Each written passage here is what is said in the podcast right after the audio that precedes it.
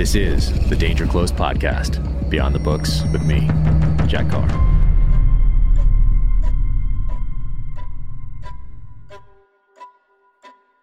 Welcome to the Danger Close podcast, an Ironclad original presented by Navy Federal Credit Union. This is a special episode of Danger Close because Danger Close listeners will be the first to hear the prologue to my next novel, Only the Dead, read by Ray Porter. Only the Dead hits shelves this spring and is available for pre order now. Enjoy the prologue. Only the dead have seen the end of war. George Santayana, commonly misattributed to Plato. I do solemnly swear that I will support and defend the Constitution of the United States against all enemies, foreign and domestic. Oath taken by members of the United States Armed Forces, the Vice President, and every member of Congress. Against all enemies, foreign and domestic, is not included in the President's oath of office as specified by Article 2, Section 1, Clause 8 of the Constitution of the United States. Prologue Newport, Rhode Island, 1980. Walter Stowe deftly piloted the 36 foot trawler through Vineyard Sound, past Nashawena Island, and into Rhode Island Sound. He kept Castle Hill Lighthouse to the boat's starboard side as he navigated a northeasterly course toward their destination. He had become quite adept at maneuvering small watercraft in dangerous waters, though the seas between Edgartown Yacht Club on Martha's Vineyard and Station 10, the New York Yacht Club's property in Newport, were not nearly as dangerous as the waters he had been navigating 10 years earlier, inserting and extracting Navy SEALs in the Mekong Delta. The route ahead clear, Walt turned from the helm to look at his wife. Martha sat behind him on the flybridge, her tan legs outstretched on the cushioned, aft facing bench seat, her face upturned to catch the fading rays of the late summer sun. Trawler was a bit of a misnomer. It was a Grand Banks 36, and though it resembled the trawlers of Walt's youth, this vessel was built with comfort and touring in mind, not hauling in a catch in the hopes of making ends meet. A more than capable craft, bloody decks were foreign to her. This boat was built to impress the East Coast's prestigious yachting community. The boat was hers, or, to be more precise, it belonged to her family. A family of means. A family with history. Martha's grandfather had made his money investing in commodities. He had then used that fortune to purchase commercial real estate in New York City. It was rumored that he had run a profitable bootlegging business during Prohibition. That mythology naturally led to whispers of mob connections in Manhattan and Chicago. Her family had even been accused of delivering the Windy City vote in a presidential election for another high profile Massachusetts family two decades earlier, when Martha was still in middle school. She had never witnessed her father or grandfather dispel those rumors. She suspected that a connection to the mob, real or imagined, didn't hurt in certain business dealings. While blue blood ran strong through her stock, Martha had diluted the perceived nobility of the line when she married Walter. The Stowes were seafarers Walt and his brothers had grown up fishing and checking traps off the coast of Cape Cod. Most people associate lobsters with Maine, but as Walt and his brothers knew, wooden lath traps were first used in their home waters in 1810. The traps Walt would use over a century later operated in much the same fashion as their predecessors. A lobster would be lured through a funnel, unable to resist the temptation of the mackerel and herring bait. The smaller crustaceans could escape through vents, but the larger ones would remain imprisoned in their wood and metal cells until Walt and his brothers pulled them to the surface. Wychmere Harbor in Harwich Port was their base of operations, And in a fickle industry with innumerable variables, Walt learned that in some years the catch was not enough to feed a young family. He watched as his father took odd jobs around town to make ends meet, working as a handyman and bartender as finances and seasons dictated. The man never complained. From bull raking for little neck clams to chasing striped bass to roofing, shingling, and a bit of carpentry, the elder Stowe put food on the table and a roof over the heads of his wife and sons. All three Stowe boys believed their paths were preordained. The sea was calling. That was until they started hearing about a country called Vietnam. Because the United States never formally declared war on North Vietnam, Walt's older brother was one of the 2.2 million Americans conscripted for service in Southeast Asia under the peacetime draft established by the Selective Training and Service Act of 1940. The working class Stowe family knew it was only a matter of time before Walt was drafted, so his father recommended his middle child volunteer in the Navy. Rather than rolling the dice with the Army, the elder Stowe believed a ship off the coast would be a much safer way to ride out a tour in Vietnam. Neither Walt nor his father had ever heard of the Brown Water Navy. Within the year, Walt found himself on a Mark II PBR in the Mekong Delta, learning the ropes from a weathered first class petty officer, the boat's captain. Walt and the captain were augmented by a gunner's mate to run and maintain the twin 50 caliber machine guns and an engine man to keep the new Jacuzzi water jet propulsion system operational. With the 50s in the bow and a 30 caliber M1919 AH mounted to the stern, along with a hand cranked Mark 18 40 by 46 mm grenade launcher, the patrol boat and crew of river rats operated throughout South Vietnam's extensive river systems, which cut through the country from the South China Sea all the way to Cambodia. With roads and rail lines still in rudimentary stages of development, it was the veins of rivers and canals that provided the lifeblood of Vietnam's economy via access to resources. Those who controlled the waterways controlled the country. It was upon returning from a patrol that he received a letter from his mother letting him know that his younger brother had been drafted by the country's first lottery. He wouldn't last three weeks in Vietnam. Walt's commanding officer summoned Walt to his hooch in April 1970 to inform him of his brother's death. That same officer would summon him back a week later with news that Stowe was going home.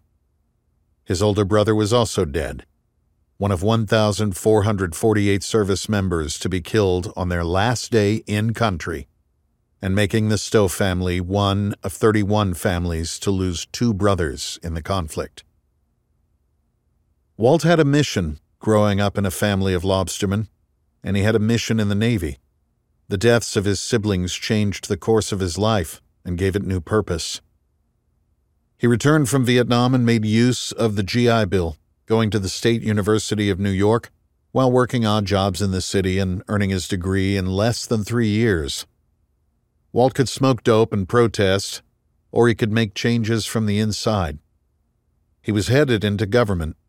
He thought his path to instigating change would be through the State Department believing he could work his way up the ranks and help prevent another war that he viewed as a waste of blood and treasure, needless and avoidable, a permanent scar on the nation.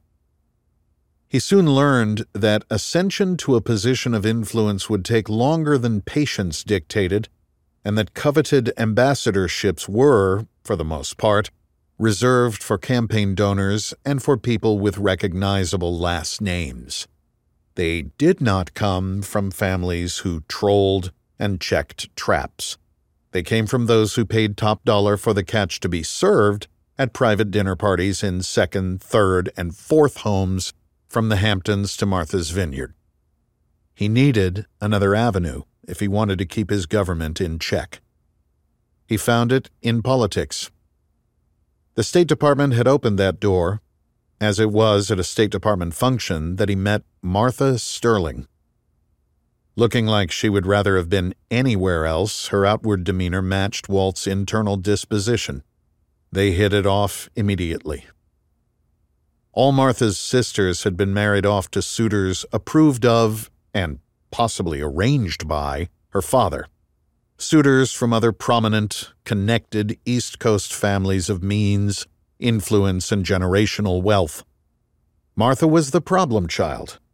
Brown University, a Peace Corps mission to India, and anti war protests across the nation formed the foundation of her rebellious tendencies.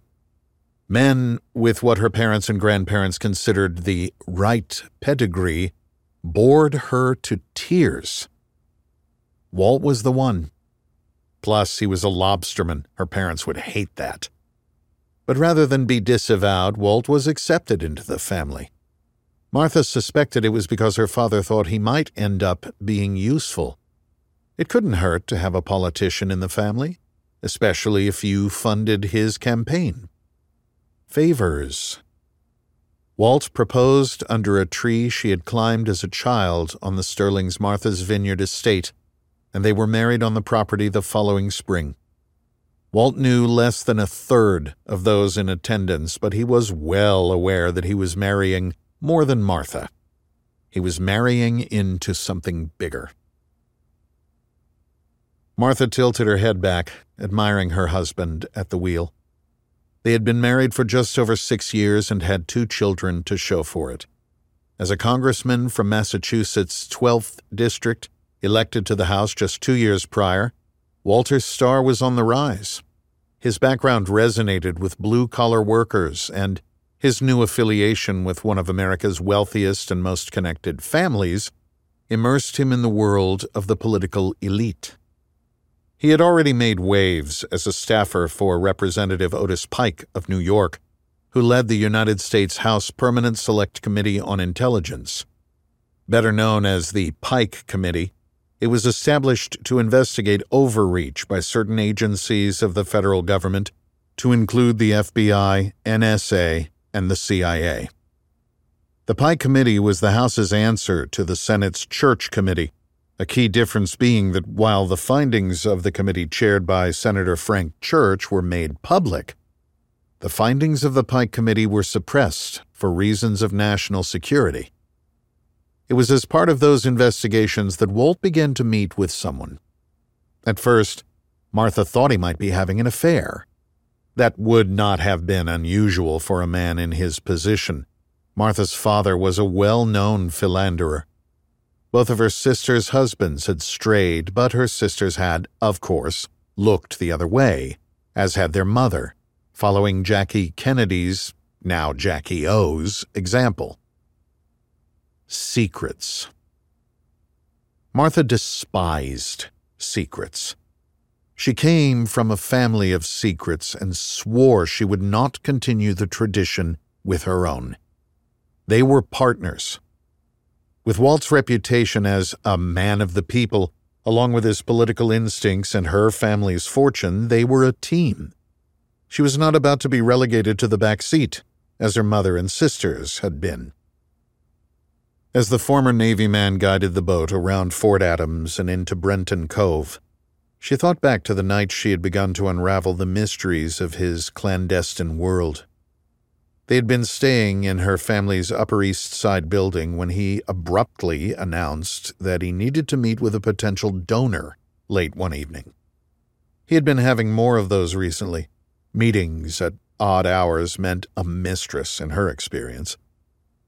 She was disappointed, but not surprised. She hailed a cab, seconds behind his. Follow that cab. Are you serious? Her look told her driver that she was. Okay, lady. Walt's cab headed west through Central Park via the 79th Street transverse and then took a right in the direction of the Upper West Side. Where are you going?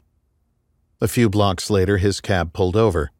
She watched her husband exit the yellow vehicle and run across the street, quickly ducking into another taxi.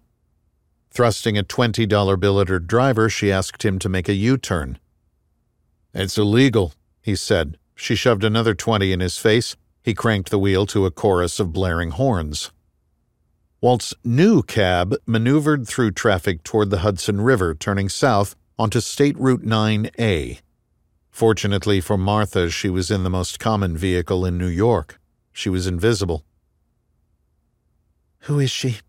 Do I confront her? Him? Of course I do. Bastard. They continued south past Hell's Kitchen, Chelsea, and the meatpacking district before making a U turn on Clarkson Street and cutting right on Morton into Greenwich Village. Walt's cab then took a left on Bedford Street and came to a stop in front of a lime green building sandwiched between two brownstones, marked only with the number 86 in the West Village. Keep driving, Martha ordered, turning in her seat as her husband exited his cab and stepped onto the curb. Pull over here, she said. Whatever you say.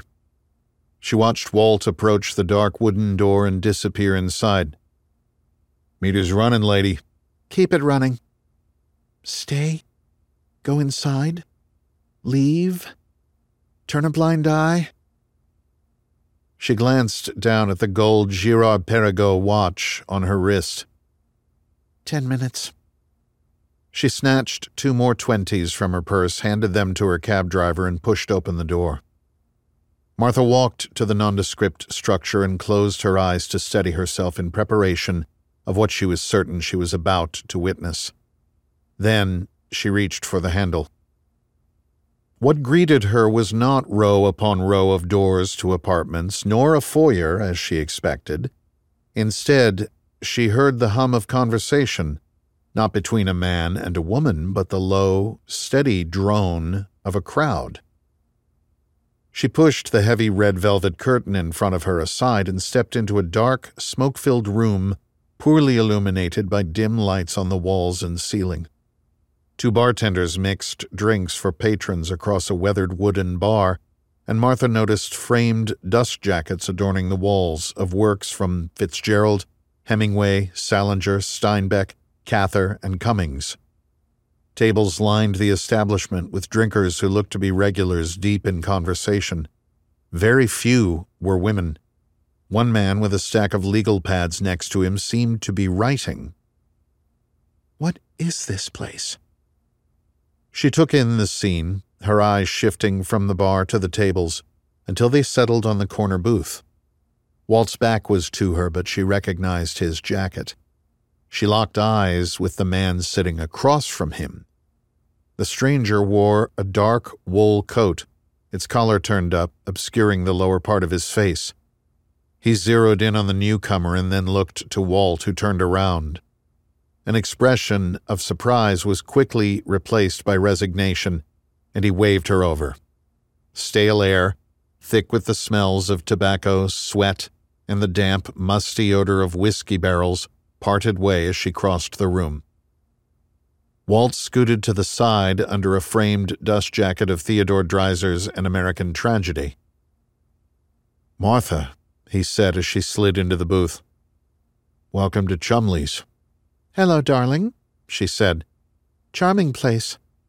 Old speakeasy? It's good to see your meeting is not with a woman ten years my junior. She took stock of the man across the table. He wasn't smiling. The eyes weren't so much cold as they were perceptive and alert, penetrating. She had not seen eyes like that before. I'm Martha Stowe, she said, more of a pronouncement, reaching across the table. And you are? The man's left hand was on the table attached to a coffee mug. His right was out of sight. A stainless steel Rolex was on his wrist. When you grew up the way she did, you noticed things like that. The Rolex was becoming popular with Hollywood stars like Newman, Redford, and McQueen. The dive watches were even starting to adorn the wrists of New York City's financial class. But unlike the ones she had seen worn by Wall Street bankers, this crystal was worn and scratched. Walt looked at his companion and raised an eyebrow. The man nodded. True name? Walt asked. The man's eyes had not left Martha's. He nodded again. Martha? This is Tom Reece. Mr. Reece, I'm Martha Stowe. It's a pleasure to meet you. What, pray tell, are you and my husband discussing this evening? Tom had hesitated, then reached his right hand across the table.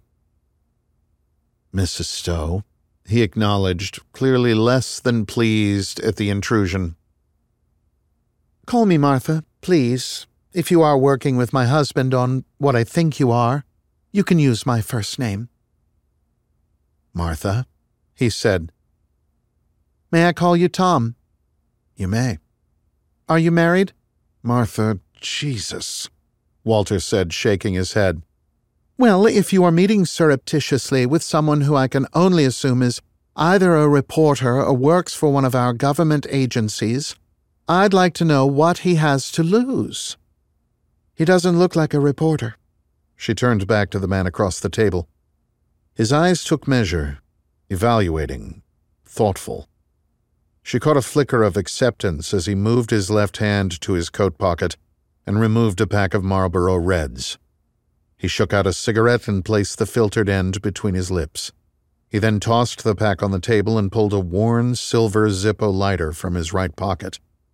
As the flint wheel ignited the wick, she noted an insignia on its side a red shield highlighted in yellow with what looked like a skull wearing a green beret.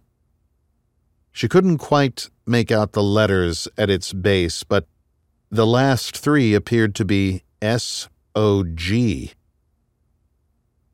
Well? Well? Tom asked back before taking a long drag on his cigarette. Am I married? Not yet. She thought she caught the hint of a smile, as if a fond memory had risen from his subconscious. I see. So you have nothing to lose. We all have something to lose. How right you are. I'll be direct. Anything you are doing, any trouble you may cause, doesn't just impact you, it impacts me. It impacts my children. It impacts my family. I just want us to be clear. Are we clear, Tom? We are. Good. Now, what do I need to know? That had been five years ago. Tonight, Walt would give a speech at the New York Yacht Club's Newport Clubhouse. He was young, but there were already talks of his future as a presidential hopeful, so campaigning outside of Massachusetts was good business. The comparisons to Camelot were not unfounded. An attractive political couple, a war veteran, who happened to have served on the modern equivalent of a PT boat, and a family connected to bootlegging and the mob. If they played their cards right, there was the possibility of a run for the White House. The country missed Camelot. It was still two, possibly even four election cycles away, but in politics, you had to play the long game. After the speech and an hour of shaking hands, she planned to retire to their room while Walt would excuse himself and relocate to the White Horse Tavern for a drink and a bite to eat. There he would meet with Tom Reece. Walt did not share everything with his wife, but he shared enough. He thought it would alleviate her worries. In fact, it did the opposite. The church committee's report and what had been leaked from the Pike Committee had exposed the dark underbelly of the intelligence community to the American public. She knew that it had also illuminated something more. Martha understood that she did not have the full picture of what Walt was doing in his meetings with the man she now knew worked for the CIA, the very agency at the center of the investigations. Her husband had emerged as a strong and ardent voice for reform on the campaign trail for the passage of FISA, the Foreign Intelligence Surveillance Act. The threat was communism and those in power at the highest levels of the country's intelligence apparatus would stop at nothing to curtail its advance, to include encroaching on the rights and privacy of U.S. citizens, politicians, reporters, and Supreme Court justices. What else had Walt learned in the course of the House investigations? What was it that kept him awake? She had arisen in the middle of the night on multiple occasions to find him standing at the window, a bourbon in hand, staring into the night. Was it nightmares? The war? Work? What was it that scared him enough to go outside of official channels to meet with a renegade CIA officer? What was he doing with Tom Reece? She knew they had met in Vietnam when Tom was a SEAL and had reconnected in the course of events surrounding the Pike Committee. She assumed him to be a source, but Walt kept the specifics of their dealings close. There were some matters he was not allowed to discuss with her, or so went the line. She could tell he was keeping things from her for her own protection. He promised he would tell her one day soon that he just needed a little more time an explanation she accepted as much as she disliked it. Walt pulled back on the throttle and decreased speed, first to 10 knots and then to 5 as they approached the long dock extending from the manicured grounds of the club. Martha stood and joined her husband at the helm. Want a docker? he asked. You know I do, she smiled. With the children in the care of multiple nannies at her parents' estate on Martha's Vineyard, they were free. Well, almost free. It was still work, but she knew it was in pursuit of the ideals she had shouted for in the anti war rallies of the late 1960s. Rather than just be the recipient of the wealth her family had accumulated and live a life parading from one social event to the next, she would have real influence. They could prevent conflicts like the war in Vietnam from happening again. They could fight to ensure that her children, and one day her grandchildren, would not die in an ill conceived war, as had Walt's brothers. Martha was confident behind the controls of the yacht and knew the waters in between the island and Newport the way most people know the roads of their hometowns. Slipping the boat into neutral, she coasted toward the berth while Walt descended to the starboard side deck pushing rubber fenders over the side to prepare for docking. They were an hour early, which would allow them time to freshen up before the evening's event. She then moved the throttle into reverse and guided the craft alongside the pier. Walt leapt from the boat to the dock, pulling the bowline taut and expertly lashing it to a cleat. He did the same with the stern line, examining his work to be sure the boat was secure before reboarding the vessel. Great job, he called up to his wife on the flybridge. I know, dear. Walt disappeared below deck to retrieve their overnight bags. Martha shut down the engines. Ready? Walt called up as he emerged from the trawler's interior. Give me a minute, she said, rummaging through a storage compartment in search of her purse. She heard the gate to the pier open and glanced up to see a man with a clipboard walking down the dock, the harbor master coming to greet them. Hello, she heard her husband say. Mind if I pass you these bags? Alan not working tonight? When Martha turned and looked back down at the dock, the harbor master was no longer holding a clipboard. In his outstretched hand was a pistol with a long cylindrical attachment she knew as a silencer. Walt slowly raised his hands and shook his head. Don't. The assassin fired. Due to the downward angle, the round entered near the top of Walter's head. It cut its way through the frontal, parietal, and occipital lobes, removing a large portion of the back of his skull on the way out, coating the lower portions of the side bridge windows with gray brain matter and bone fragments. Martha heard her husband's lifeless body drop straight to the deck. Visions of her two young children overwhelmed her and locked her in place.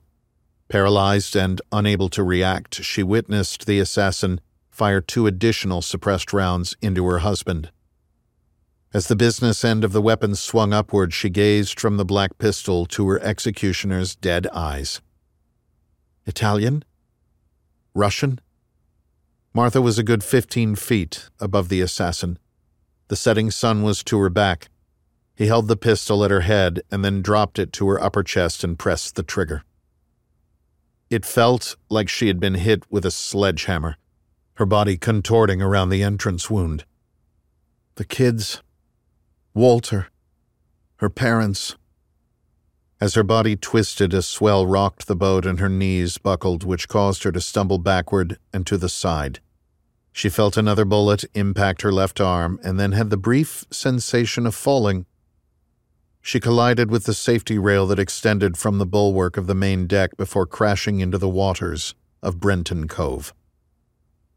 As Martha sank into the darkness, she found herself thinking of someone else. A man she knew had experience with violence. A man her husband would have seen later that evening. A man with ties to the military and to the Central Intelligence Agency. A man named Thomas Reece.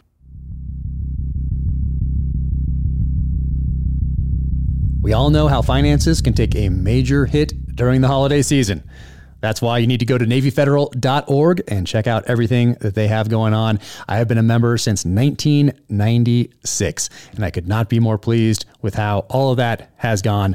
Partner up with Navy Federal Credit Union to pay down credit card debt. You could get into low APR on balance transfers with their Platinum credit card. It's their lowest rate card, and it's a great tool to pay down debt.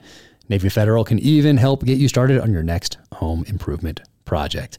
They offer home equity line of credit with convenient access to funds when you need them at a variable rate. You can also get a fixed rate equity loan that has set monthly payments for large purchases. Consolidating debt with a home equity loan could also streamline and lower your monthly payments. Learn more at NavyFederal.org, where their members are the mission. Insured by NCUA, equal housing lender, membership required. Loans subject to approval. Call 1 888 842 6328 for details about credit card costs and terms. HELOC APR as low as 6.5% as of November 23rd, 2022.